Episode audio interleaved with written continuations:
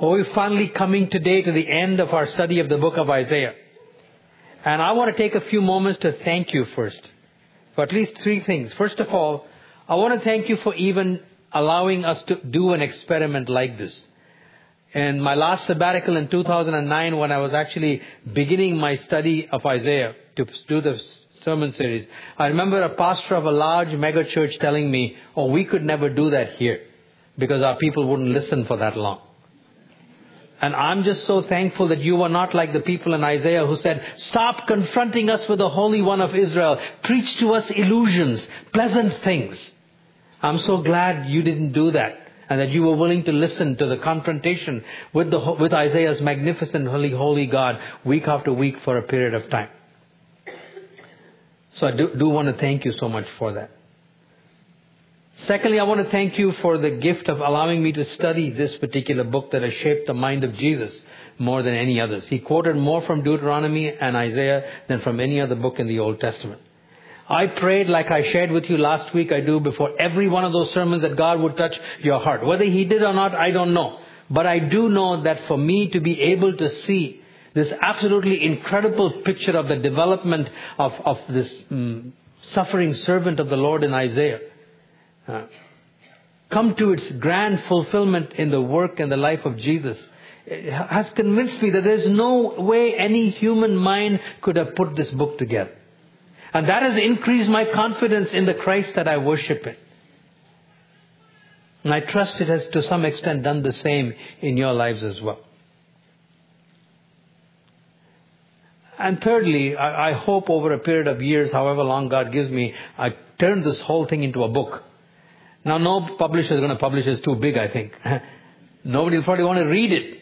But I have a desire to at least give my six grandchildren a copy of the book of, uh, of Isaiah that will shape their lives for years to come. So thank you for giving me that gift. Really, truly, Peterson has proved to be right when he said ministry is not our gift to God, but ministry is God gives to us. And you have given me an unbelievable gift in sticking with us in the study of this book for the last four years.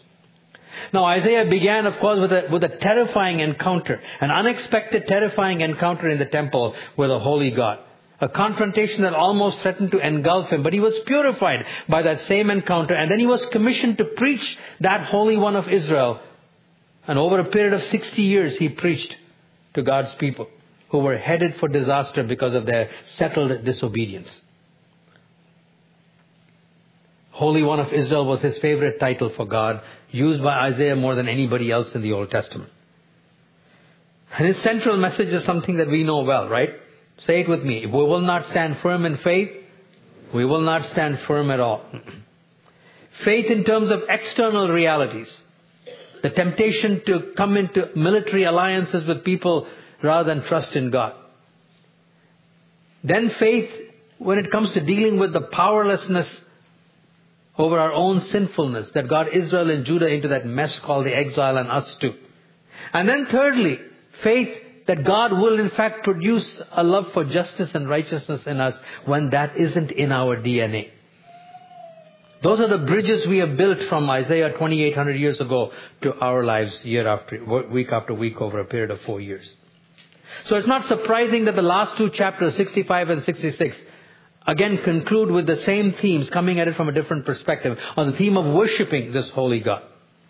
Now because of the length of these two chapters, I want to approach it slightly differently.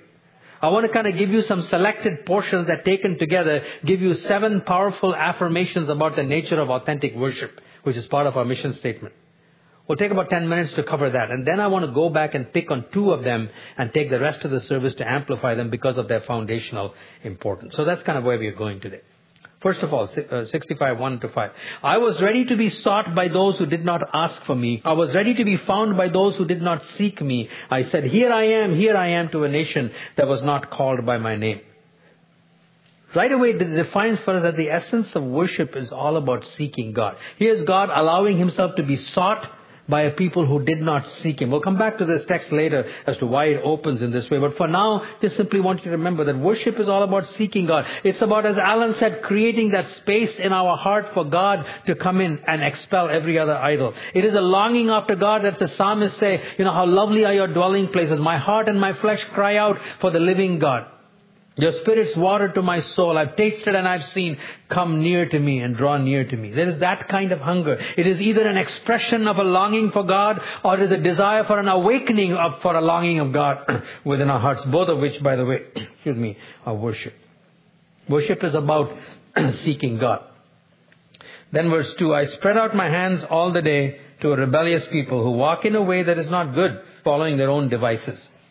A people who provoke me to my face, continually sacrificing in gardens and making offerings on bricks, who sit in tombs and spend the night in secret places, who eat pig's flesh and broth of tainted meat is in their vessels. This is all worship language. It's all about worship. And they are a smoke in my nostrils, a fire that burns every day. His indictment upon the pagans is that they are not worshipping him the way he said he should be worshipped. So that's the second thing we learn about worship. We must worship him in the way he has prescribed, not in the way that seems right to us. It is not enough to worship the right God. We have to worship him the way he said he is to be worshipped and not make up our own ways to worship him. And then thirdly, chapter 66 verses 20 to 23. And they shall bring all your brothers from all the nations as an offering to the Lord, to my holy mountain Jerusalem, says the Lord just as the Israelites bring their grain offering in a clean vessel to the house of the Lord. And some of them also I will take for priests and for Levites, says the Lord. From new moon to new moon and from Sabbath to Sabbath, all flesh shall come to worship before me, declares the Lord. And that's the third assertion about worship, that missions, both locally and globally, exist because worship does not. We are not in the final analysis about making converts. Evangelism and mission is not so that we can grow the size of churches all over the world. It is rather the establishing of worshipping communities because God is worthy to be worshipped. Then fourthly, chapter 66 verses 18 to 20. And the time is coming to gather all nations and tongues and they shall come and see my glory.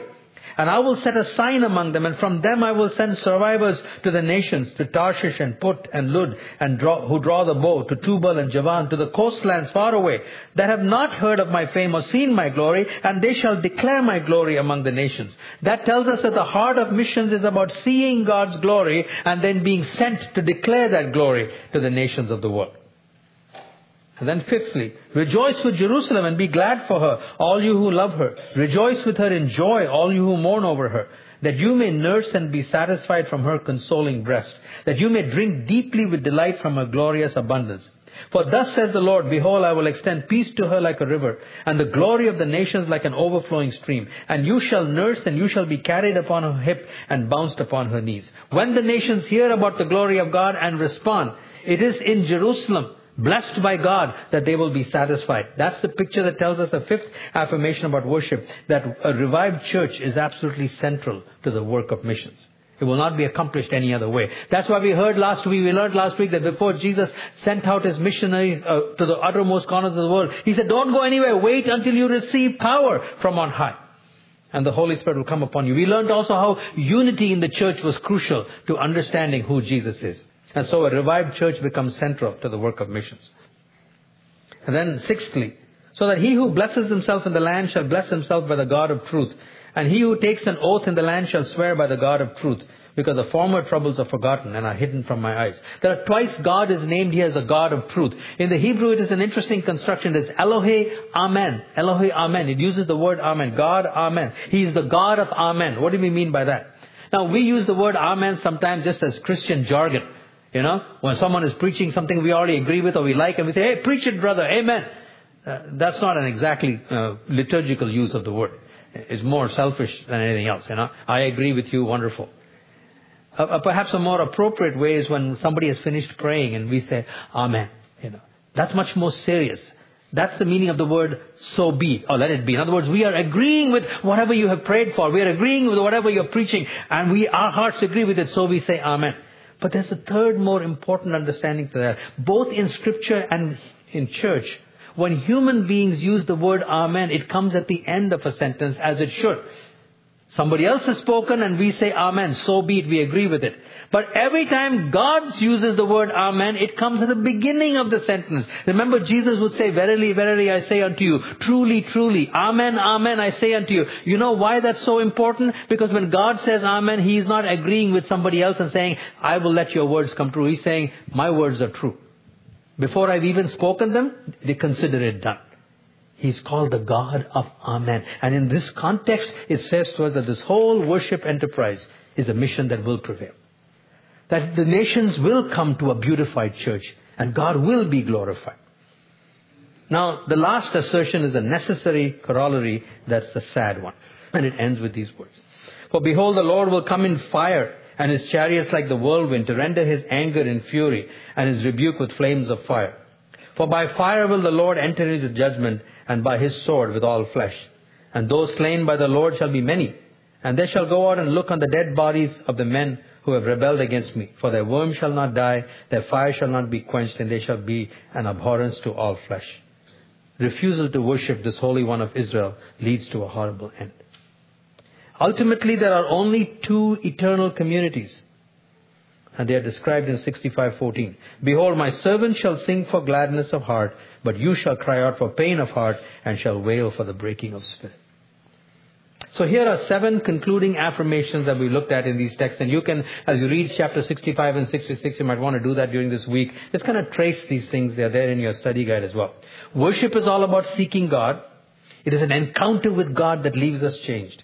We must worship Him in the way He has prescribed, not in the way that seems right to us. Missions locally and globally exist because worship does not. Missions is about seeing God's glory and being sent to declare that glory among the nations. A revived church is central to the work of missions.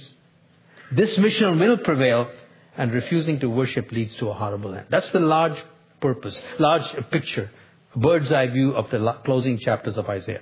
What I want to do in the rest of the sermon and go back and amplify on two out of these seven that I think are pertinent, very pertinent for us today. The first one is the second affirmation. We must worship Him in the way that He said we should worship Him, not according to what seems right to us. If you remember the indictment of the Gentile worship was that they, they walked in a way that was wicked but not good, specifically referring to the way they worship their gods. And, and in verse 11, he gives us a little bit of detail. He said, But you who forsake the Lord, who forget my holy mountain, who set a table for fortune and fill cups of mixed wine for destiny. Setting a table is liturgical language again. It's, it's part of the pagan worship. And fortune and destiny are the names of the two gods that they worship. Fortune deals with what you and I might call luck. and destiny has to do with fate. So good luck and a good fate are the preoccupation of their worship. This, by the way, is the essence of pagan worship. You want to write that down. The essence of pagan worship is to control the gods by pushing the right buttons. So, I need some good luck, and hopefully my fate will be a good fate.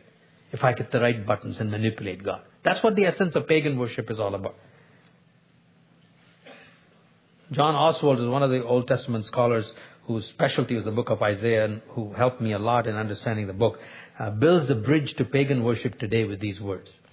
He says religion, and include Christian religion in this, religion is the attempt to get on the good side of whatever forces I conceive to have control of my destiny by the easiest and simplest means possible.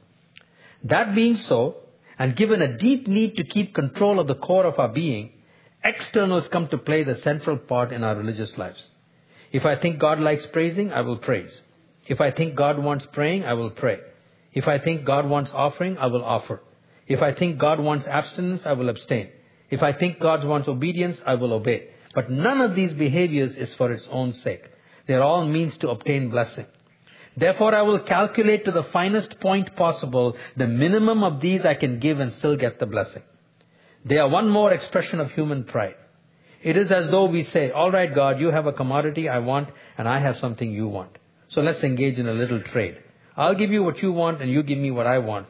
But you need to recognize, God, that if you don't give me what I want, you're not going to get what you want. Now that sounds horribly crass, but please let's be ruthlessly honest with ourselves doesn't that come uncomfortably close to the way we worship at times? Got to get the right buttons. We see our faith in terms of using the right formula to be, then God was obliged to do something for us. It's the things go better with Coke mentality. Things go better with God. So let me give him what he wants. It's what's called utilitarian worship. And the Bible says, and Isaiah says, it's like a smoke in my nostrils. It's an irritant to God. He says, You provoke me with that kind of worship. It's an insult to me to be like that.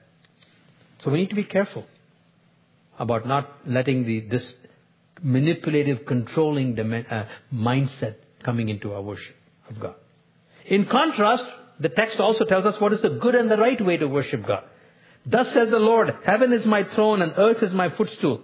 What is the house that you would build for me and what is the place of my rest? All these things my hand has made and so all these things came to be, declares the Lord. But this is the one to whom I will look, he who is humble and contrite in spirit and trembles at my word. Hear the word of the Lord, you who tremble at his word. The, the, opening words set up almost a comical picture for the sake of underlining something very serious. In those two questions, what is the house that you would build for me and what is the place of my rest? You can kind of imagine God shading his eyes. He says, oh, you built a house for me? Let me see if I can find it somewhere. You know, sometimes Sham asks me to say, honey, can you please get my glasses from so and so? Of course, I'm looking all over the place and I can't find them, you know. Where is it? Honey, where did you leave it? That's the kind of the comical picture of God. Oh, you built a big building for me? I'm having a hard time finding it. Where is it? But I'll tell you what I notice. I notice somebody who has a trembling heart. I notice someone who's contrite in spirit and lowly in heart. What does this text tell me? It says that what impresses God in worship is not buildings and liturgies, but a trembling heart and a humble spirit. This is the attitude in which I am called to come and preach every time I stand up to preach God's word anywhere. The apostle Paul writing to the Corinthian church and the Corinthian community, first century Greece, was intoxicated with what was called Sophia, human wisdom. They were full of great speakers in there. People who went to the best school. They were trained in rhetoric and logic and like the modern day Toastmasters, you know. They made speeches and they went after the great speakers. Paul went into that kind of a place. He says, I have not come to sway you with subtle arguments. I have not come to come with cleverness of speech, he said, but I come in fear and in weakness and in trembling. So that your faith may rest not in the wisdom of man, but in the power of God. And I, and I couldn't but help thinking when I was going over this message yesterday morning, getting ready to preach it. I was, I was almost like God sandbagged me. He said, Sundar, remember, I'm watching, I'm looking for who's standing in this pulpit, and I'm not impressed with cleverness. I'm not impressed with wonderful logic. Although, by the way, Paul used all of that. It wasn't an excuse for sloppiness. It was an issue of trust. He said, I want to see somebody who's trembling. I'll notice him. And one speaker Sham and I listened to recently said, when you're looking for a candidate for preacher, how many times do you hear, oh, he trembles really well? That's number one criterion as far as God is concerned. That's who he looks at. And not just in my preaching, it's for all of you. Remember we talked about the central labor of our work. Housewife, lawyer, engineer, manager, business person, construction worker, school teacher, Do you tremble every day before God's word? For God to notice you in your work? Is that the characteristic out of which your work flows? That's the right way to worship. It's the exact opposite of pagan manipulation. It is an attitude that says, it's not just shaking like this, it's a fundamental attitude that God owes us nothing. A close friend, 10 years younger than I am, has been recently diagnosed with cancer. Stage 4 cancer. Doesn't look good. I ask myself, why him? I'm 10 years older than me, than him. Could have happened to me. And you know what? There's no reason why it shouldn't be me and not him.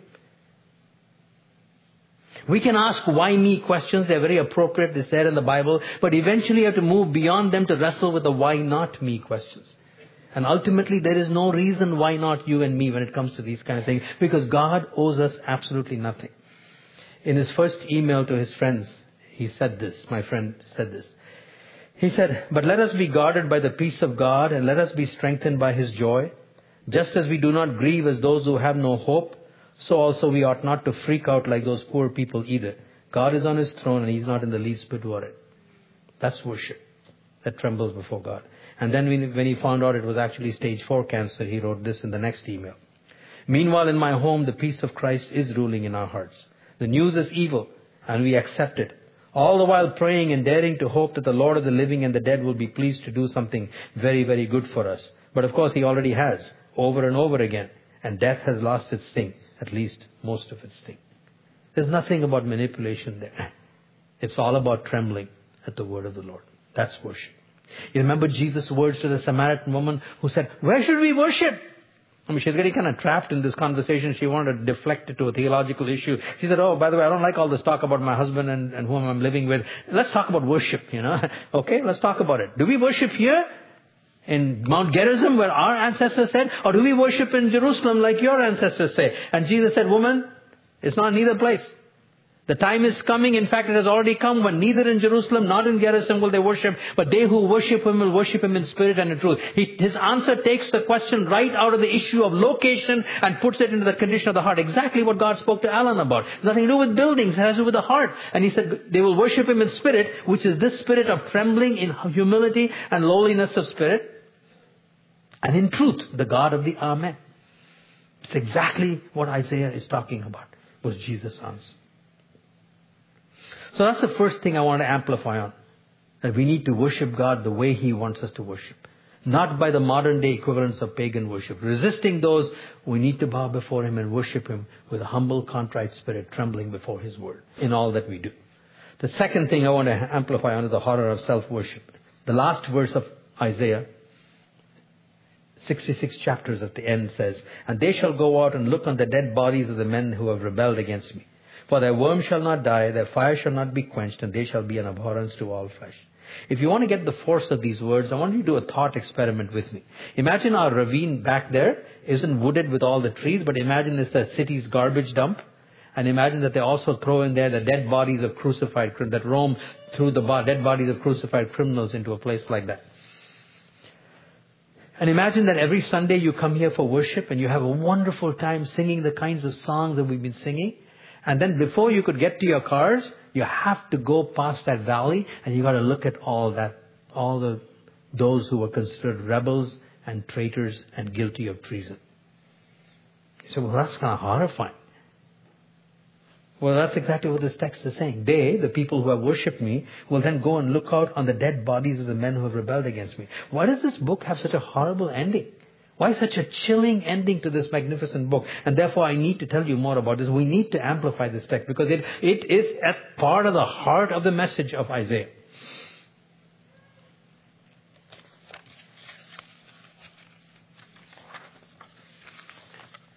Alec Motyer is another Old Testament scholar at the end of a 550 page book of fine print concludes in this word. Why the cemetery? He said the purpose of visiting the cemetery is not to gloat, not even to pity, though who could restrain pity, but to be repelled. There is a grandeur about Isaiah not found elsewhere, even in the most majestic of the rest of Scripture. A majesty full of glory and of solemnity, made plain in the revelation given to him and the language in which he was inspired to express it.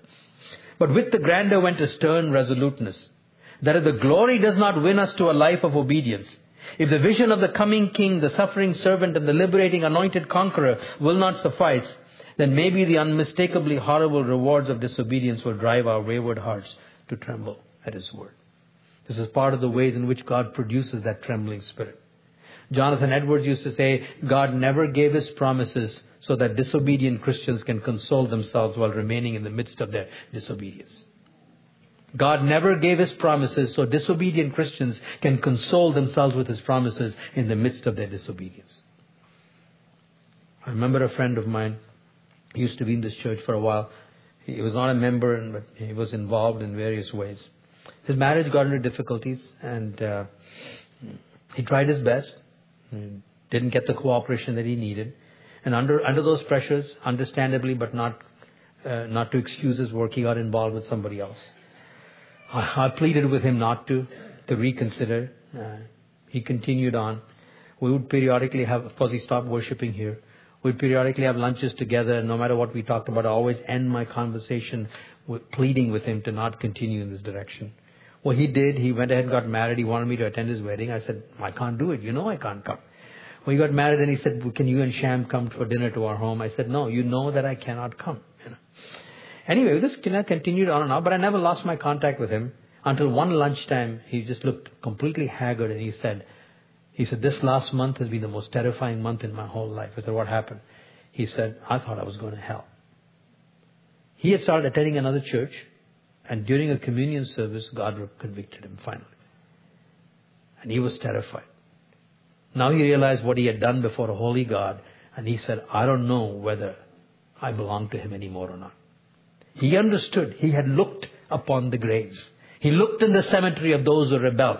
And he was horrified and he came back. And now he was ready. And everything I said to him to do for repentance, he did. Including coming back to the elders of this church.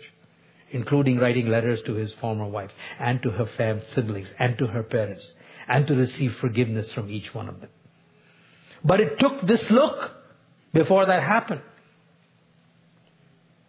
That's why, my friends, at the bottom line, there is nothing in our lives that comes even close in its significance to the question of who we are worshipping and how we are worshipping Him. There isn't another more important question.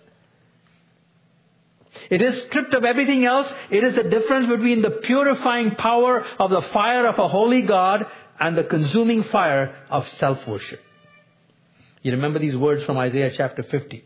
Who among you fears the Lord and obeys the voice of his servant? Let him who walks in darkness and has no light trust in the name of the Lord. That's trembling before the word of God. That's worship. When you trust God and you don't understand why he's doing it and you don't even understand his words at that time, or they don't make full sense to you, you still obey. That's worship. That's trembling before His word. Or the alternative, behold all who kindle a fire, who equip yourselves with burning torches, walk by the light of your fire. This is our own techniques, our own methods, our own devisings, our own answers to these questions, our own solutions.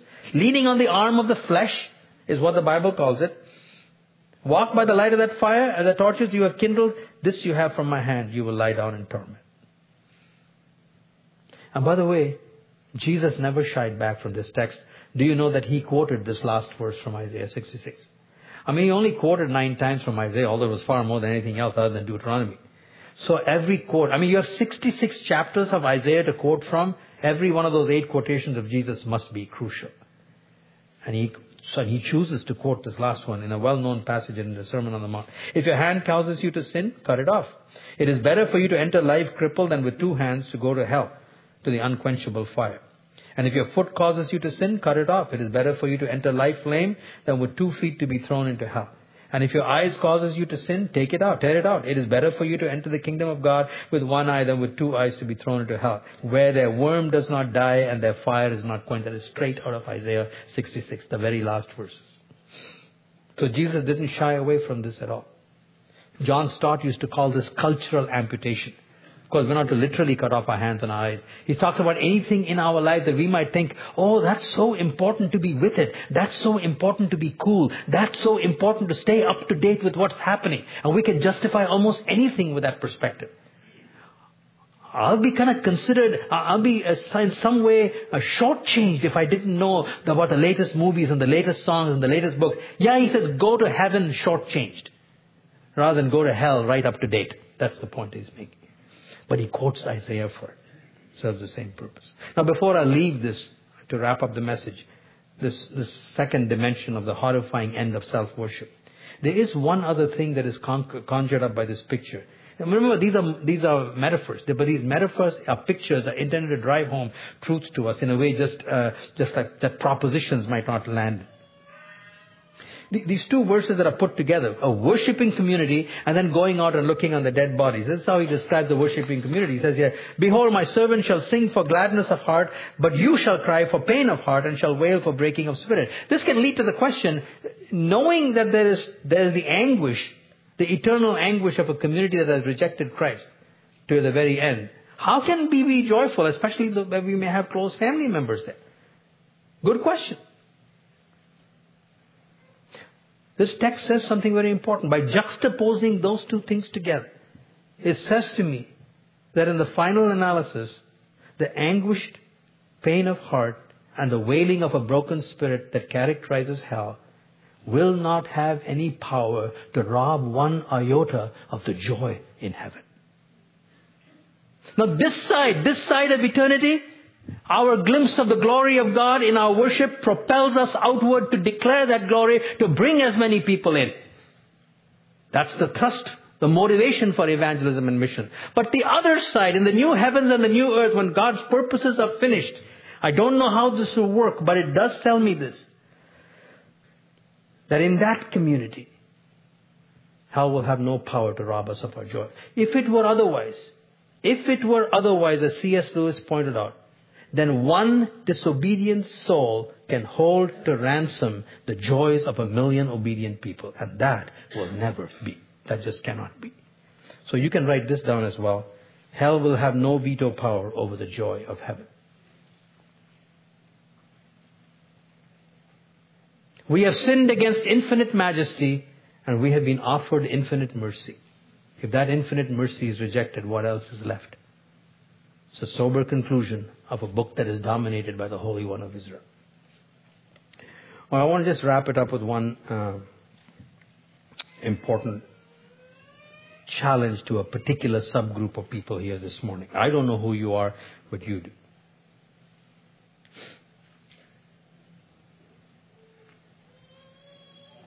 We go back again to the last two verses. From new moon to new moon and from Sabbath to Sabbath, all flesh shall come to worship me before me, declares the Lord.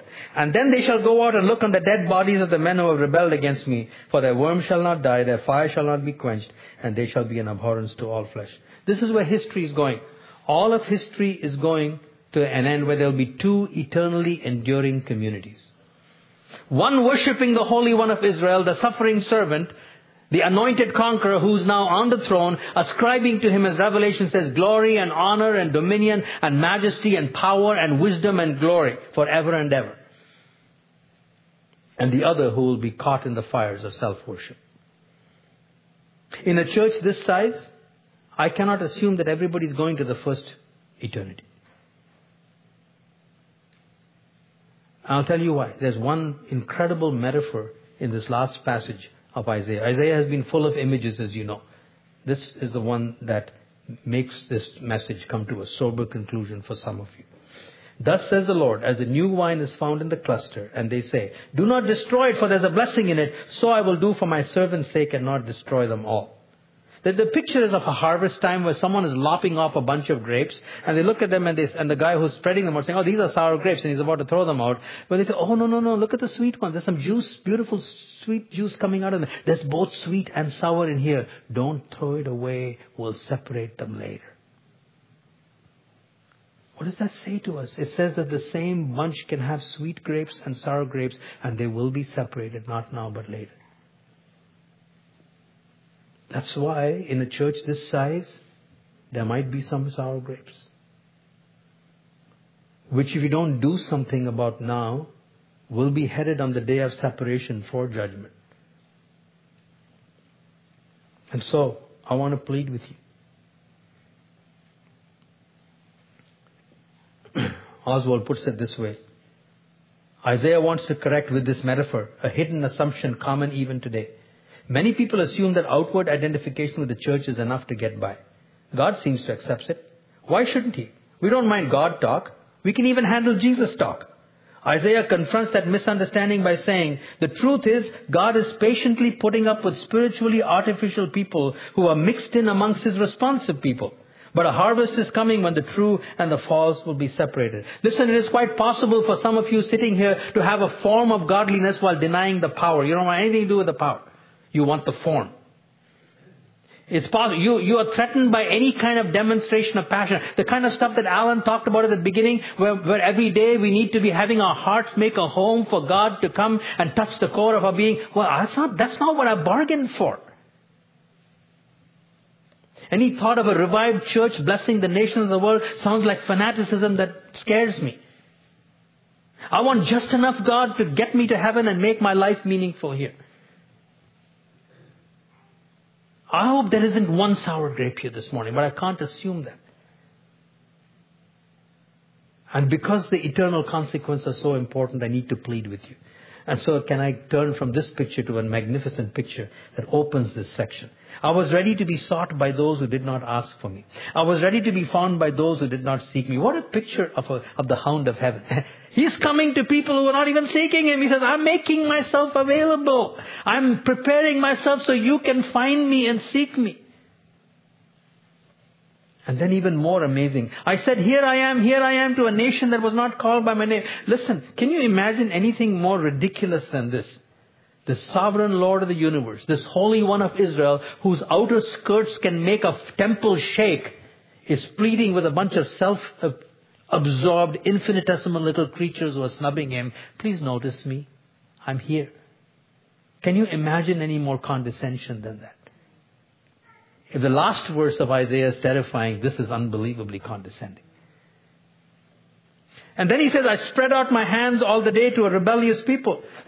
One scholar mentioned that in the Hebrew, the language for spreading out your hands is a language of prayer. So who should be spreading out the hands to whom? the rebellious people should be spreading out their hands to God. Here is God spreading out his hands to rebellious people saying, please come. You know why? Because one day this God was going to stoop really low. He was going to humble himself, first of all, to become a human being. Secondly, to take upon himself as a servant. And thirdly, to submit himself to humiliation. And to stretch out those hands on a cross to be crucified. That's why I said, we have sinned against infinite majesty, but there's infinite mercy that is pleading with you to return to Him. That you might become part of the sweet grapes headed for an eternity that is characterized by incredible joy. I want to close as we uh, get ready for uh, partaking in that remembering of the stooping of an infinite God. These symbols of infinite mercy. I came across this poem that was attributed to a preacher by the name of Roy Clement what it said. It was on a Friday morning when they took me from the cell. And I saw they had a carpenter to crucify as well. You can blame it on Pilate. You can blame it on the Jews. You can blame it on the devil. It is God that I choose. It is God they ought to crucify instead of you and me, I said to the carpenter hanging on a tree. Now Barabbas was a killer, and they let Barabbas go. But you were being crucified for nothing here below. And God is up in heaven and He doesn't do a thing. With a million angels watching and they never move a wing. It's God they ought to crucify instead of you and me, I said to the carpenter hanging on a tree. Well, they did crucify God. Let's worship Him. Let's worship Him the way He deserves to be and wants to be worshipped. One of these two eternities can break in upon us anytime. So I would just urge you, plead with you, this is the day of salvation. Be reconciled to God.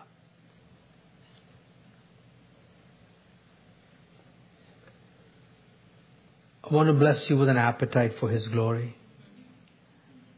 And may there be a continual echoing of that prayer in your heart. Oh, that you would rend the heavens and come down and make your name known amongst us. I want to bless you with a hunger to see that glory and to be touched and transformed by that glory and to be sent and commissioned by that glory.